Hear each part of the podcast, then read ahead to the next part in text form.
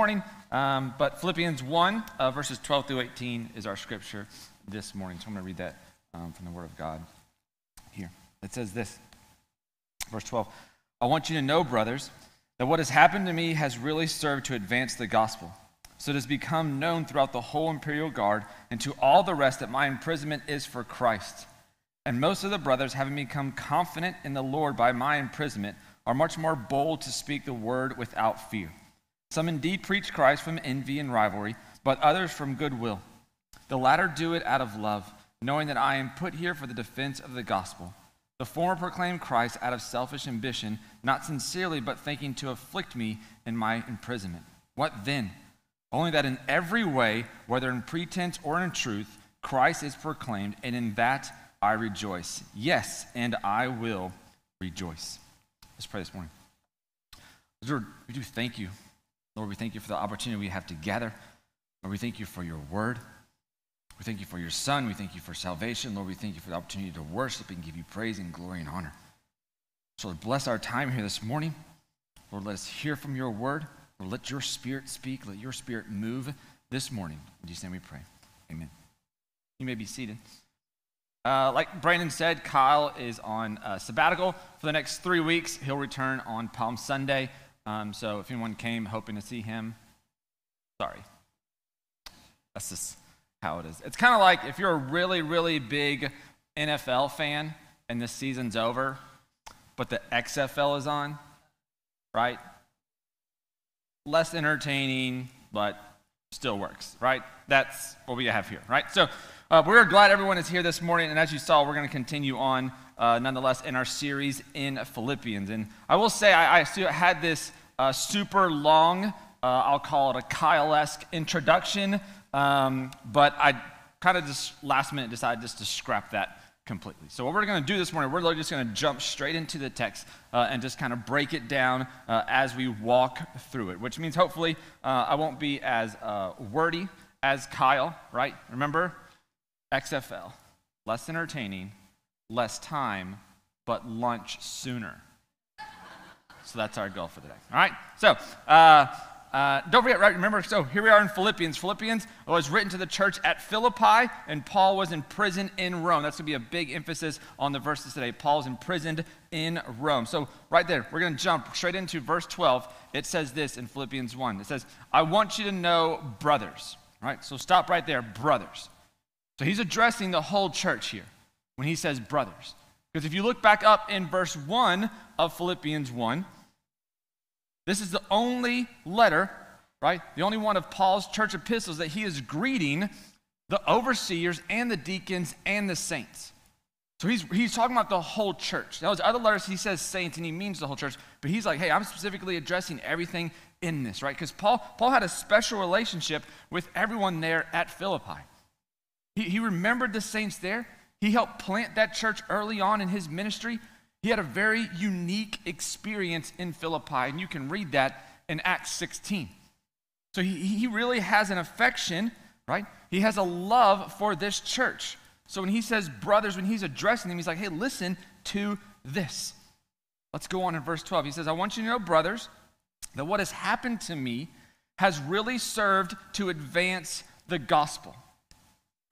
Paul's life, Paul's life was committed to the advancement of the gospel. So he kind of like, like rushes in this letter and he just says, Hey, I, I know you heard something about me about prison, but don't worry about that. That's not important. That's not important. What's important is the gospel of Jesus Christ. Now, if someone was reading this letter, be like, wait, wait, wait, hold on, Paul. Right? It would be like if you received a collect call and it says, Hello, you got a collect call from whoever you may know, Scott, from a federal, federal penitentiary. And you'd be like, Accept? And you get on the phone and the person's like, Hey, they're like, Wait, are you in jail? Like, no, no, no, don't listen. Listen to this story. This guy in my cell I witnessed to him. Like, we're talking about Jesus. And they're like, wait, why are you in jail? You're like, no, listen, you're missing the point. This guy, Butch, he's a murderer, but don't worry about that. Listen, we were talking about Jesus. You would be a little taken back if you receive, they're like, listen, we need to jump back and talk about why you are in prison and why you're calling me collect. You, you would want to know that. Paul's like, listen, that, that doesn't matter. Why I'm in prison doesn't matter. The fact that I am in prison is an opportunity for the gospel. That's what's most important. So he's like, listen, let's, let's be joyous in the faith. Above all else that is going on in my life, he is joyful at what? That the gospel is advancing, that Christ is being made known. In spite of very unusual circumstances, in spite of what they may have heard of what's going on, that he, that he could be killed in prison, that he could be executed, all that stuff, he's like, listen, don't worry about that. He just kind of moves right past it. He's like, listen, boom, for the advancement of the gospel. That's what it's all about. But he does go on to share just briefly, right, how the gospel is being advanced and in doing so, what he's doing, he's also encouraging the church in their own work of the gospel. So, what has happened is, Paul is using an example of how God's plan for your life has purpose. It was God's plan for Paul to go to prison. He's like, listen, your life has purpose. And how the gospel, right, and how people and their circumstances around you are opportunities for that gospel. The people that are surrounding you, the circumstances in your life, where you work, where you're put, those are opportunities for the gospel. They're opportunities to declare Christ. And so Paul is sharing that experience. He's like, listen, this is a challenge to advance the gospel. And he uses that word, he uses that word advance very purposefully. Because in the Greek, that word meant to move forward with obstacles. So he wasn't just using like a simple word of like to take a step forward or progress. He's not, he wasn't talking about like easy motion.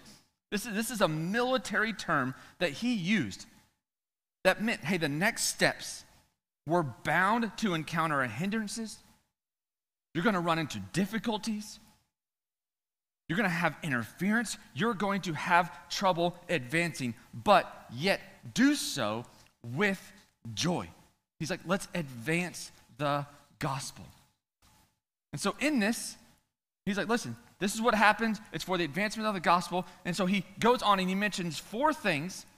We have four things this morning that can help us overcome the obstacles that we may face in advancing the gospel.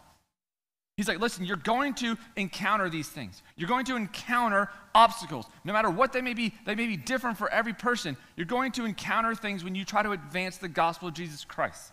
Remember, the world hates Christ. The world hates the gospel. Why? Because they hated Christ first. But he's like, be encouraged in this.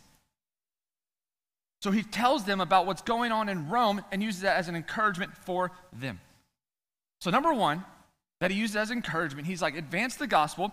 He says, number one, with confidence. Advance the gospel with confidence. With confidence. He says this in verse 14 And most of the brothers, having become confident in the Lord by my imprisonment. Having become confident in the Lord by my imprisonment. And that confidence he's talking about, that is rooted in faith. Follow me here. We're going to make this connection. How many of you, how many of you love to be right? Thank you.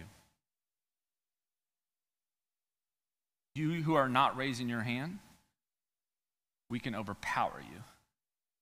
Why? Because we're right. Listen, my, you can ask my wife, my favorite thing in this world is to be right. And it just so happens I always am. It, I don't know how that happened. It just is. But no, listen, I, it's a thing, right? If you're in a discussion if you're in a discussion with someone and you know you are right, I mean, you're like, I, I know, I know I am right. And I'm not talking about opinions, I'm talking about like factual evidence. You're like, listen, I know I am right. If you're in that discussion, you will argue, right, to the death. You will argue and prove that your position is correct. Why? Well, because you have full confidence, you have full assurance, you have full conviction that what you know is the truth.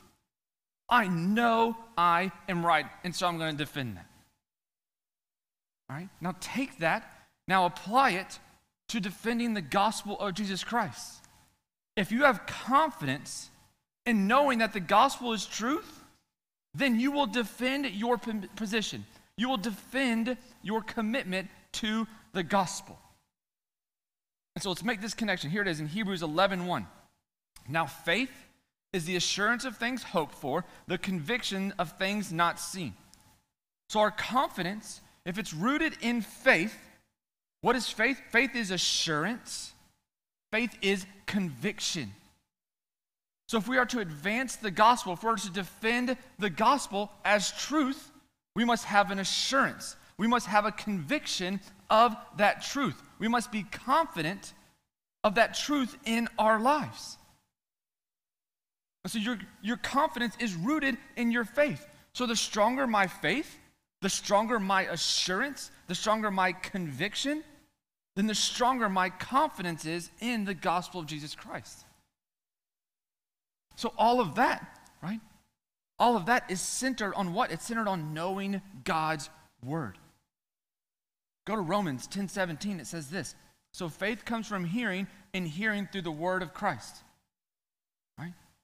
And let's make sure that we, we know what those words are saying. That phrase there that he's using for hearing, listen, it's far more than just an audible sound.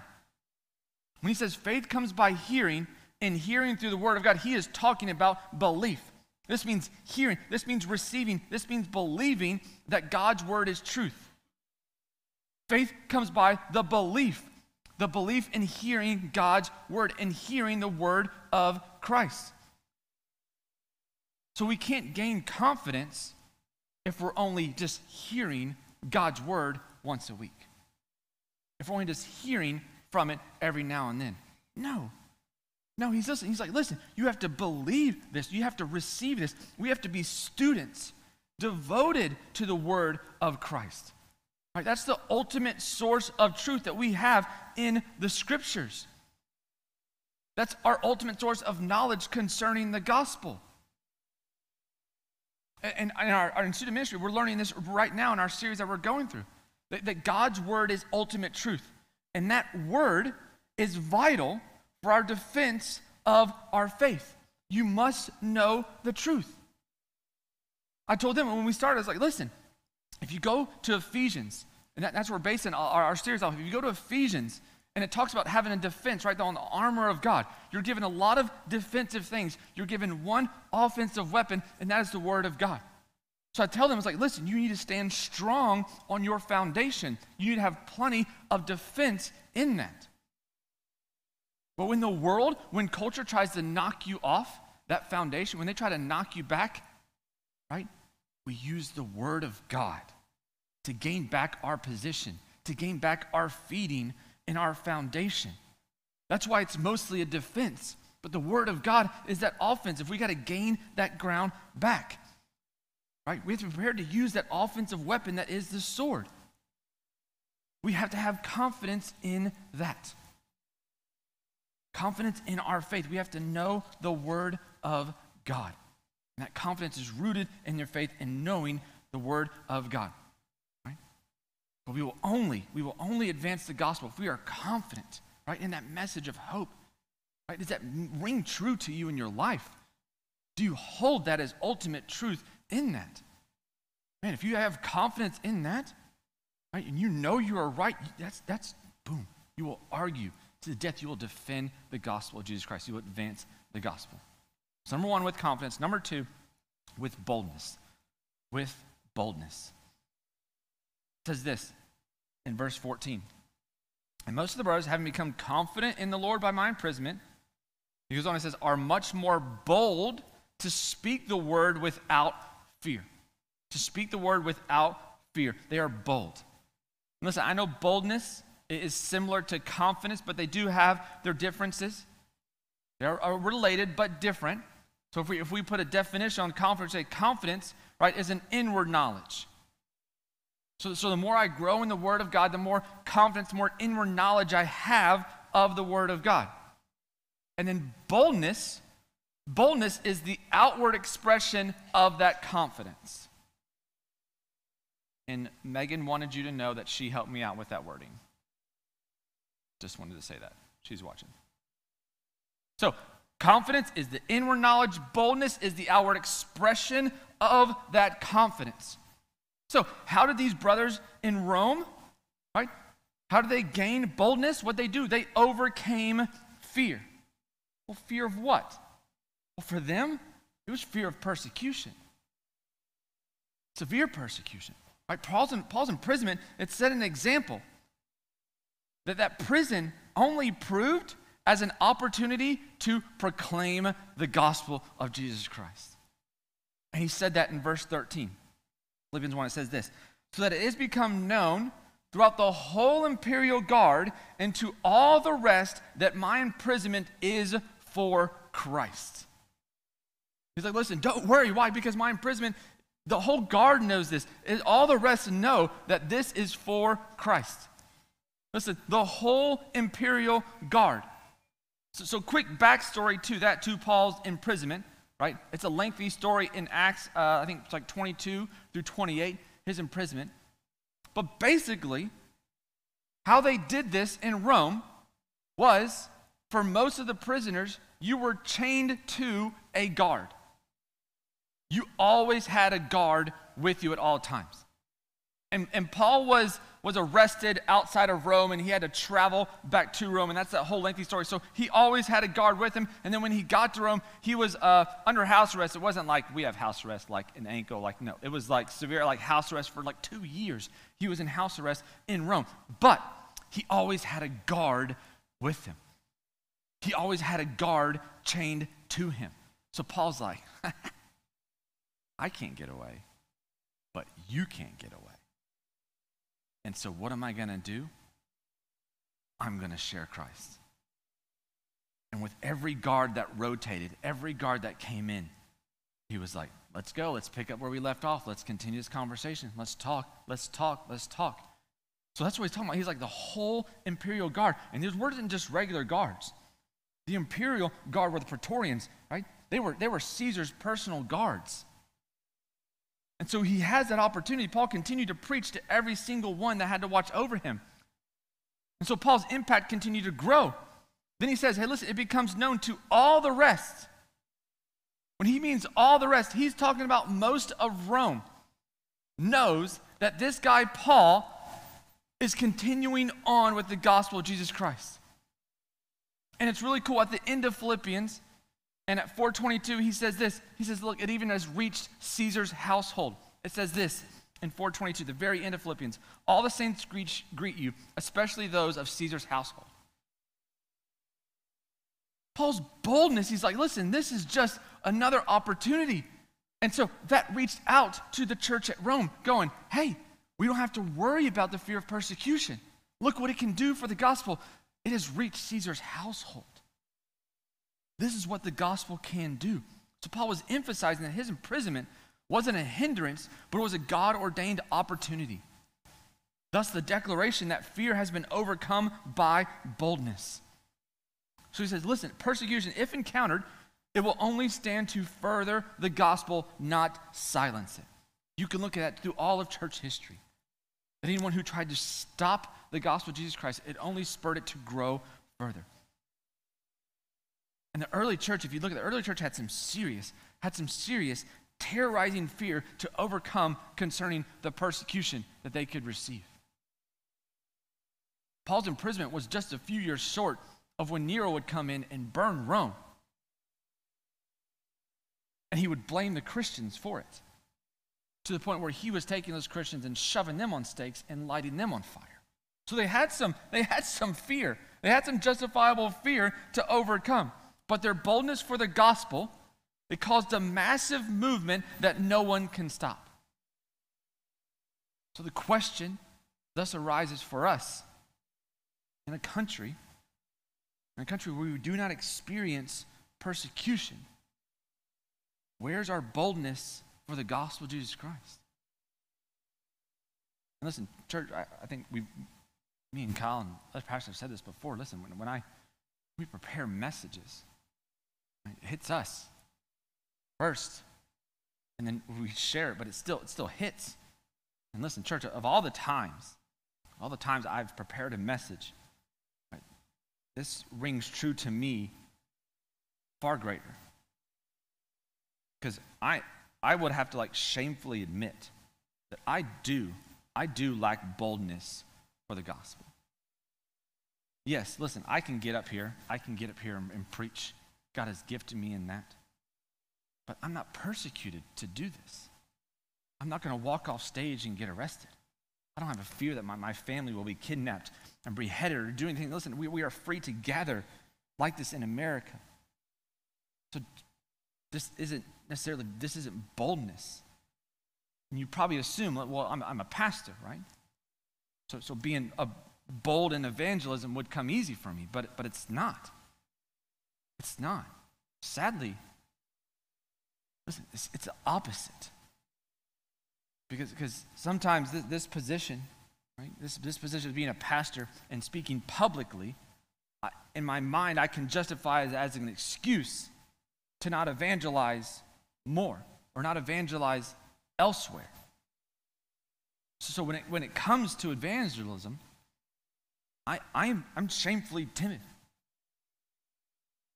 I don't know why. I have no excuse. I can't offer an excuse. And it's not confidence that I lack. I, am 100% confident in the gospel's truth. I, I, I, can defend it very well, but, but for some reason, I, I lack boldness, and, and, it's shameful. I've even known men, I, have worked with men who, who were very bold to the point where it's like unwavering. I, I served with a pastor in Georgia who, I mean, every opportunity. We, we would go out to eat, and it was a small town. You sit down at, at a restaurant, and he's like, uh, hey, I'll have water. Oh, by the way, do you know about Jesus? Like, it was just boom for him. We'd be like, hey, well, we're fixing to pray over our meal. Can we pray for you or anything? He always carried a track in his pocket, and he was just quick. And so I've served with men like that. And, and the thing is, what's even more sad is that th- there were times where some reason I became like uncomfortable in those moments. Like, like awkward. I'm like, uh, I'll have the calzone. It just, I don't know why. I don't know why. It just became like, like I don't know if it was embarrassing or just, I don't know why. But, but, but I, I battle with that. It's truly a battle for me to do that. But, but I believe some, maybe many of you probably have that same battle. And, and to that I say, listen, we, we, must, we must bow down before God. We must beg Number one, for forgiveness, for forgiveness in that. But second, we must ask for boldness from God to advance the gospel of Jesus Christ. Because as I started to dig into scripture and study this, I made a very obvious discovery. Almost every time that boldness is mentioned in scripture, it is paired with the Spirit or with prayer or with both meaning that the Spirit of God within a believer, that Spirit emboldens us through prayer. So perhaps many of us, including myself, maybe we don't have a boldness issue, but rather we have a prayer issue. It says this in Ephesians 6 18 through 20. Praying at all times in the Spirit with all prayer and supplication. To that end, keep alert with all perseverance, making supplication for all the saints, and also for me, this is Paul speaking, that words may be given to me in opening my mouth boldly to proclaim the mystery of the gospel, for which I am an ambassador in chains, so that I may declare it boldly as I ought to speak. This is Paul himself arguably the greatest missionary that's ever walked for the gospel of Jesus Christ, he's asking the church, he's like, listen, I can't do this if you don't pray with me for boldness. This is a man who gone through everything. He says that his body is scarred for the gospel of Jesus Christ, and he's sitting there going, listen, I need boldness. Pray for that in me. I want to declare this boldly. Acts 4 29 and verse 31 say this. And now, Lord, look upon their threats and grant to your servants to continue to speak your word with boldness. And when they had prayed, the place in which they were gathered together was shaken, and they were filled with the Holy Spirit and continued to speak the word of God with boldness. So it's prayer, it's the Spirit. This is spirit filled boldness. And, so I challenge myself and I challenge you as well. Are we praying for boldness to advance the gospel of Jesus Christ? Are we praying for the Spirit to use us boldly for the gospel? Because probably like me, you may have great confidence, but without the boldness, that confidence can become self serving. But rather, that, that confidence, that confidence should be an uncontainable joy that comes from us. Let's go back to Acts 4. This is just before that. This is Peter and John speaking again. It says, But Peter and John answered them, right? So Peter and John are there in Jerusalem. They're, they are preaching. This is just after the day of Pentecost. They are preaching the word of God. And the Sadducees, the Pharisees, still continue to give them a hard time, are trying to shut them down. They arrest them. Then they realize, man, there's not much we can do. And they say this Whether it is right in the sight of God to listen to you, man, rather than God, you must judge. For we cannot but, we cannot but speak of what we have seen and heard. so just after they got arrested, they're standing before them and are like, listen, whatever you want to do, that's fine, but we cannot do anything but speak of what we have seen and heard from the Lord Jesus Christ. That is the confidence that should be uncontainable inside of us. Our confidence and joy in the gospel should fuel our prayer and desire to be bold in that. Let us pray. Let me pray for boldness for boldness for the gospel of Jesus Christ. Move on. Number three, we advance the gospel with love. So, first with confidence, then with boldness, now with love. We advance the gospel with love. It says this in verse 15 and 16. Some indeed preach Christ from Indian rivalry, but others from goodwill. The latter do it out of love, knowing that I am put here for the defense of the gospel. Right? I have to add some more context to this. It's what Paul's talking about here when he says, Some indeed, some. Good now. Some indeed preach Christ from envy and strife or envy and rivalry. Right? So, Paul, great missionary, great speaker, he has a following, he has a gathering. Right? And he's still doing this from his house in there. But there were others in Rome that thought, oh, Paul's in prison. Right? Kyle's on vacation. No, he's like, let's, some were thinking, ooh, Paul's in prison. This is an opportunity to grow our following, to, to gain people in this. We're, we're going to preach. We're going to preach the gospel and better than Paul.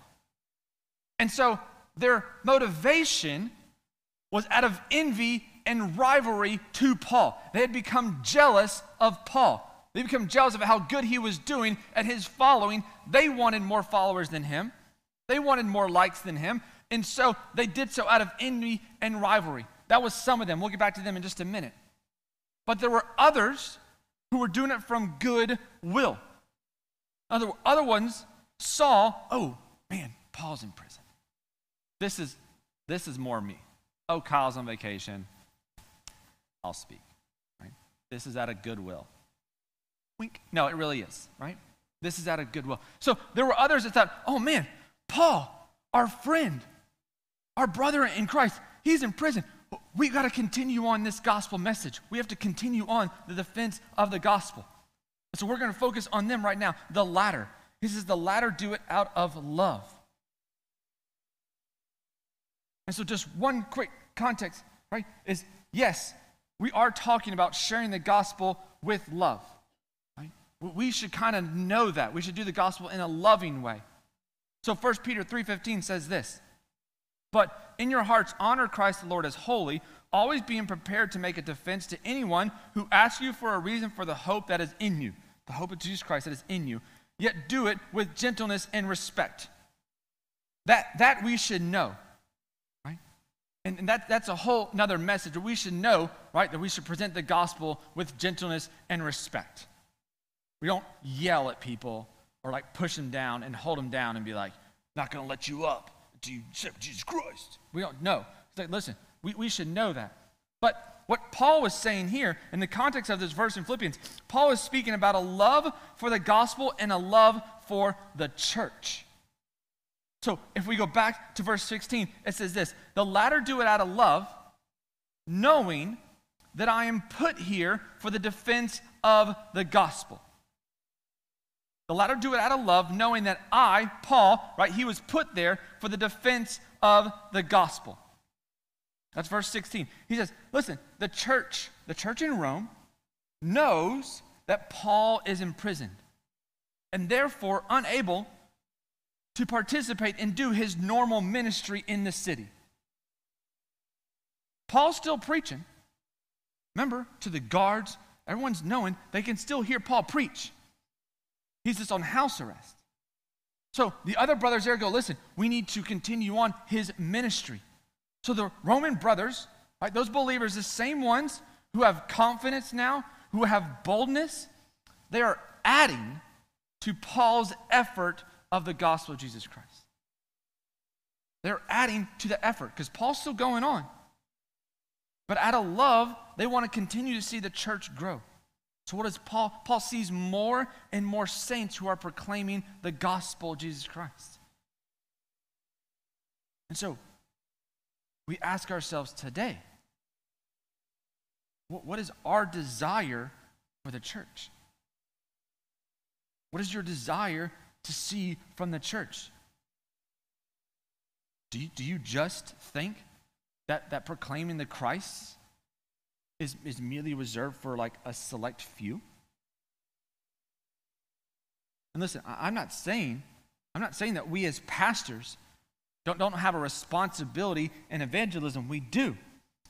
But, but I will say, I do believe it can be unhealthy for a church if there is a mindset that the sole responsibility of evangelism is reserved for the pastors. That's not going to be a healthy church. Because if it, was solely for pastors, then the church would be greatly hindered if only the pastors were the ones responsible for that. But no, we can see in Scripture, listen, one of the main purposes of the church is to equip the saints for that work. Ephesians 4 11 and 12 say this. And he gave the apostles, the prophets, the evangelists, the shepherds, and teachers to equip the saints for the work of ministry. For what? For building up the body of Christ. So, yes, he has gifted men, the apostles, prophets, evangelists, shepherds, teachers. He gives them to do what? To equip the saints. Who's the saints? All believers are the saints. The people in the church are the saints. He's, we've equipped them to do the work of ministry. For what? For building up the body of Christ. So, what does it mean to equip the saints? It means discipleship. Right? It means helping believers grow in their lore, grow in the knowledge of their faith. But just as important, just as important, right, are each of us pursuing sanctification. Not only in the church, but outside the church through your personal study. Yes, discipleship is important. That's how we grow the church. But your sanctification, you have a responsibility in that. The church plays a role in discipleship. But there's also a personal responsibility for you to devote yourself to growing in the Lord. You have a responsibility. You have a calling to be both someone who is discipled and to also help disciple someone. But I will say, in that, and you discipling someone, you can only lead someone as far as you've gone yourself. You cannot lead someone beyond what your own faith has grown. So, this is why in discipleship, we have a personal responsibility of sanctification, of becoming more like Christ. We have a personal responsibility to continue to grow in our faith so we can pour into others. But guess what? While you are growing in your faith, you need to be discipled so there's someone help growing you. And they're growing themselves. Run out of room. Let's start back down here, right? You're growing, pouring, growing, pouring, growing, pouring. This is, this is discipleship in the church. This is how it works. We are discipled as pastors. This isn't the top, this isn't the pinnacle. Right? We need to be discipled. And then we also are discipling. But there's a personal responsibility in that. So if you don't have a love for the gospel, which drives you to sanctify yourself, then you can't be effective in discipleship. And someone who is ineffective in discipleship is someone who can be a hindrance to the church. We, we, have, we have mature believers in this church. We have new believers in this church. And the new believers can only do so much. They, they've only grown so far, so they need help in that. You can pour into them, you can help them grow as they are growing themselves. And then eventually, what that new believer can do, they can start pouring into another new believer. We can start growing in that. But if you're ineffective, you can be a hindrance. Ephesians 4 13 through 16 says this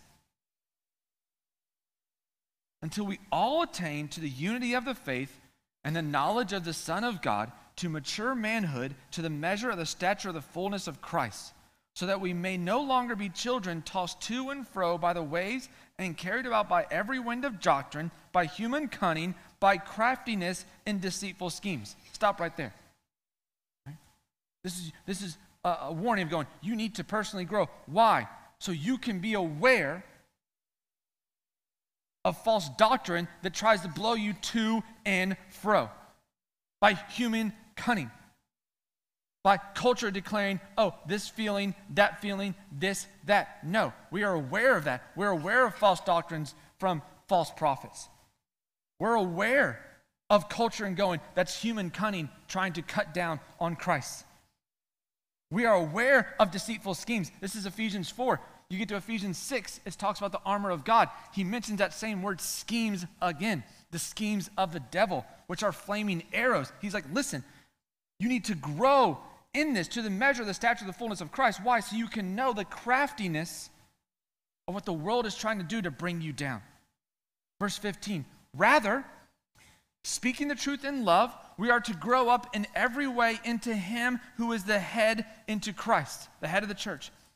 Verse 16, for whom the whole body, joined and held together by every joint with which it is equipped, when each part is working properly, makes the body, body grow so that it builds itself up in love.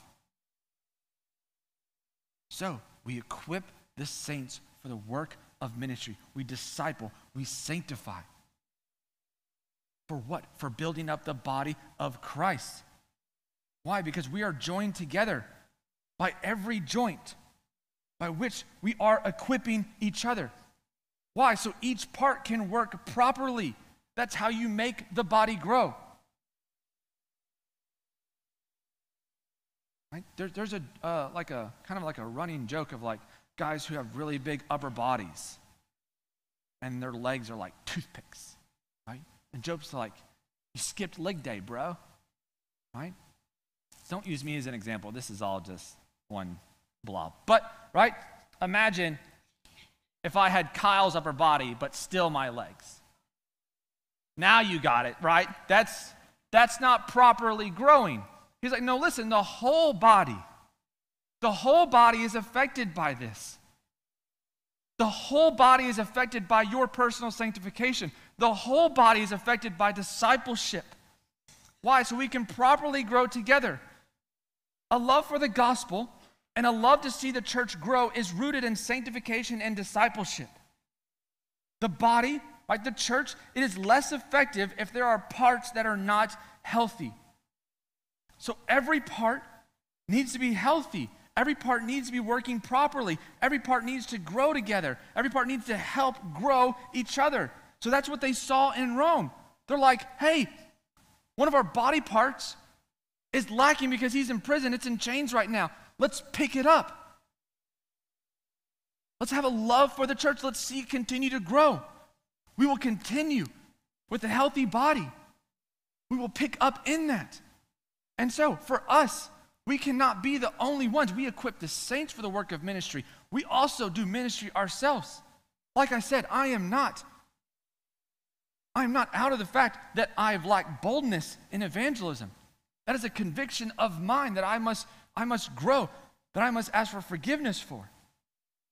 So we're not out of the pocket going, oh, no, we're good. They all have to do it. No, listen, we all work together. I am not the head of this church. Kyle is not the head of this church. Not whatsoever. Christ is the head of this church. Kyle's a part of the body, just like you are a part of the body. And his health, your health, are dependent upon the health of the church. And so we need to do so. That's how the body grows, that's how the gospel advances. Growth is rooted in sanctification and discipleship in that. Last one. Oh, look, it's only 10 15. We got plenty of time. No. Last one. Last one. We advance the gospel with confidence, with boldness, with love, and now with joy. We advance the gospel with joy. We advance the gospel with joy. He says this in verse 17 and 18.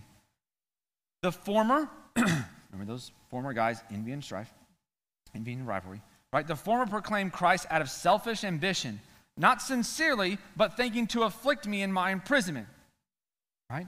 So we talked about those guys who were doing so. They're like, oh, Paul's locked up. Let's gain his followers. Let's grab those guys. They were doing so out of envy and rivalry. He's like, listen, they're not being sincere in this. They're doing so because of my, my affliction in prison. But Paul says in verse 18, What then? Only that in every way, whether in pretense or in truth, Christ is proclaimed. And in that I will rejoice. Yes, I will rejoice. Sometimes your Bible may knock down the yes, I will rejoice at the beginning of the next section, right? But that, that's part of verse 18. And listen, this, this is a section where, where I hope you are hearing what I am saying more than hear what I am not saying. So, what I'm not saying, what I'm not saying, I'm not saying that teaching a false gospel is okay. That's, that's not what this verse is. And I'm also not saying that teaching a watered down gospel is okay. It's not saying that. A false gospel a watered down gospel is just as much as a false gospel. But what I am saying, what I am saying is it's possible, it's possible for people to be overly critical of a person or a message and miss the joy of the gospel. Paul himself, right? Paul himself, that's what he's trying to do in this verse. He's trying to ease the shock of, of, of the church at Philippi reading this letter, right? So he says, listen, whether in pretense or in truth, Christ is proclaimed, and in that I rejoice. They're like, What? He's like, Yes, I will rejoice. Because news, listen, news travels fast. Well, maybe not as fast as it does now, but then it traveled. Okay. Um, right? So the church at Philippi, that they had heard about these men in Rome who were taking advantage of Paul's imprisonment. These men who were using selfish ambition to grow their following. And Paul was well aware of this. Because Paul still had visitors that came to him. He saw visitors while he was in prison. Right? And it appears that they kind of let him know what was going on. And so I'm not adding to scripture in any way, but my mind, how it needs to work is I have to have an imagination in this. So, what I imagine is Paul sitting there in house arrest. He has his guard, right? There's people coming. They're like, listen, Paul. He's like, what? What's going on? They're like, listen, there's these guys. They're preaching the gospel. He's like, okay. Well, what are they? What is it? A, is it a false gospel? What, what are they saying? They're like, no, listen.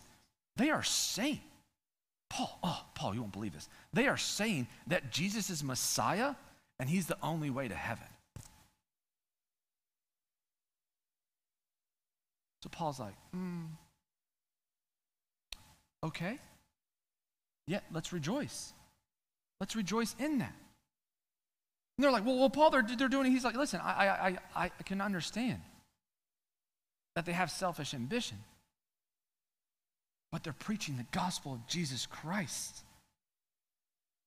They're preaching the gospel of Jesus Christ. So he's saying, listen, I'm in prison. What then? What then? Paul's saying, listen, the gospel must continue. The gospel will continue in spite of Paul. And in that, he rejoices. And so, so I think, and you would put this context into modern times, right? It can be difficult because we have so many churches, we have social media, right? We, we have televangelists, we have all this stuff going on. It's easy to become overly critical and forget to rejoice in the gospel. Once again, I'm not justifying a false gospel. I'm not justifying the prosperity gospel. Listen, those are false. And Paul, Paul is animate about not listening to a false gospel. Just go read some of the letters. Go read Galatians. Paul calls them out harshly. So Paul does call out false prophets. He does call out a false gospel. But what he says, he's like, listen, we must rejoice in the gospel. Man's motives Man's motives are between him and the Lord. And Paul says the same himself. He goes, My motives are between me and the Lord of what I'm doing this. But above all is the gospel being proclaimed. In that we must rejoice. He wanted the church to not lose sight of the joy of the gospel of Jesus Christ. so listen, no one pastor or, or preacher or person is perfect. We know this. And so, proclaiming the gospel is not about being perfect, it's about obedience. It's about obedience. So, so Paul understood that these men were not perfect in their motives of what they were doing, but the gospel was still being proclaimed. And in that, he rejoiced. So Paul's simply saying, let's, let's rejoice when the gospel is proclaimed. I think, I think too often we can become critical uh, of teaching styles, we can become critical of, of performances within the church. I know what do we do? We, we lose sight of the gospel. We lose sight of the gospel. No, no one should leave here, or any church in that fact, on, on a Sunday morning, leave and, like are frustrated because they didn't like the songs or, or the music was too loud, or the music wasn't loud enough, or because of this, or, or you start nitpicking a, a sermon apart. That's, that's what Paul's saying. He's like, listen, what, what happened to the rejoicing? Be, being overly critical, it's not rejoicing. We're losing sight of the gospel. The, the church, the church cannot cater to every single person's likes and wants in that. Instead, what we should do, listen, we should rejoice that a church is actually proclaiming the gospel of Jesus Christ. Not a false gospel, a true gospel. We should rejoice that, that a church is preaching from Scripture.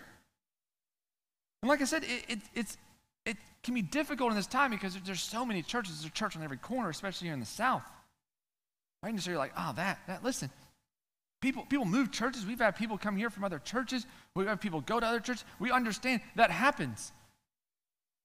But if someone comes here from another church, we're not going to criticize that church. No, listen, what we're we going to do? If a person comes here going, I'm in seek of something, I'm in need of something, we're going to go, brother, sister in Christ, let us fulfill that. Do you know the gospel? They're like, yeah, I know the gospel. I just want more. We're like, we, let's go. Let's run with it. Right? That is what Paul's talking about. Rejoice in the gospel of Jesus Christ. We need more rejoicing from within the church. And that joy, that, that joy springs from knowing the value of what God has given us. Do you know the value of the gospel of Jesus Christ?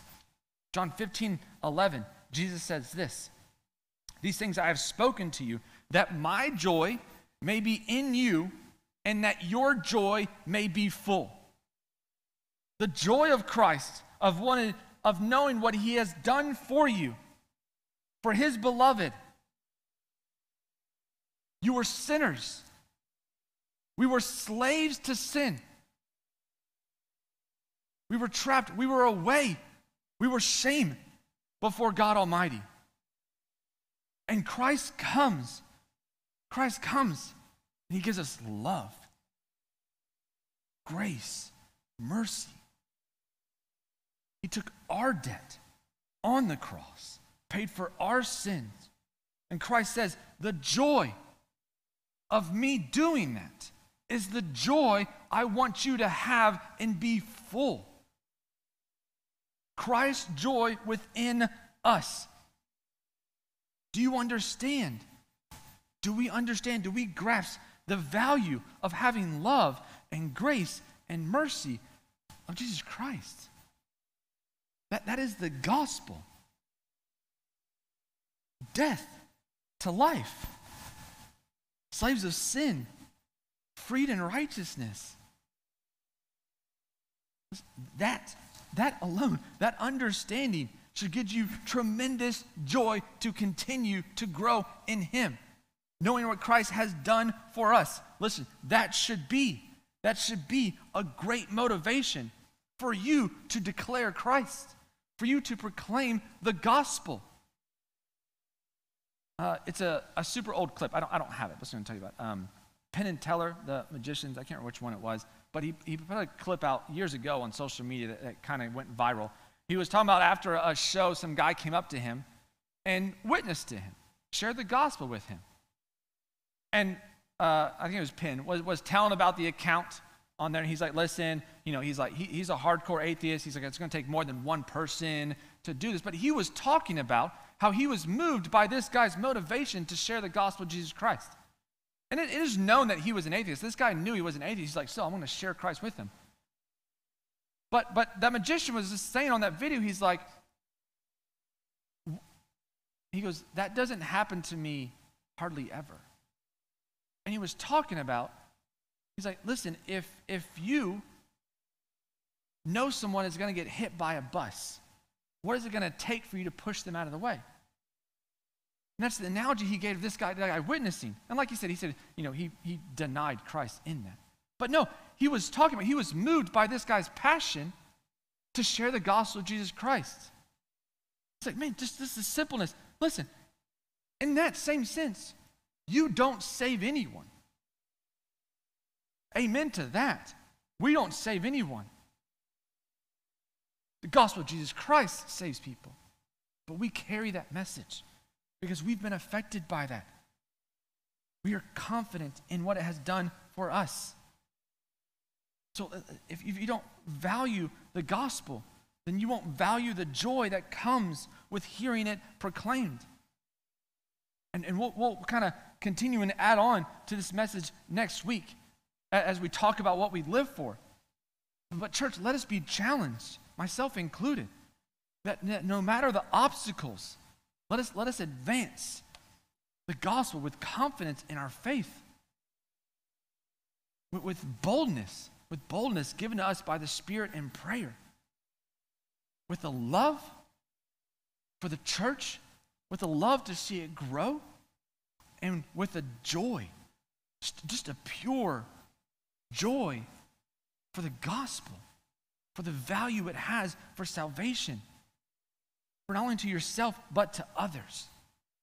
And in that, right, and in that is how we should advance the gospel as a church, as a people, as saints, as brothers of Paul and many who have come before us.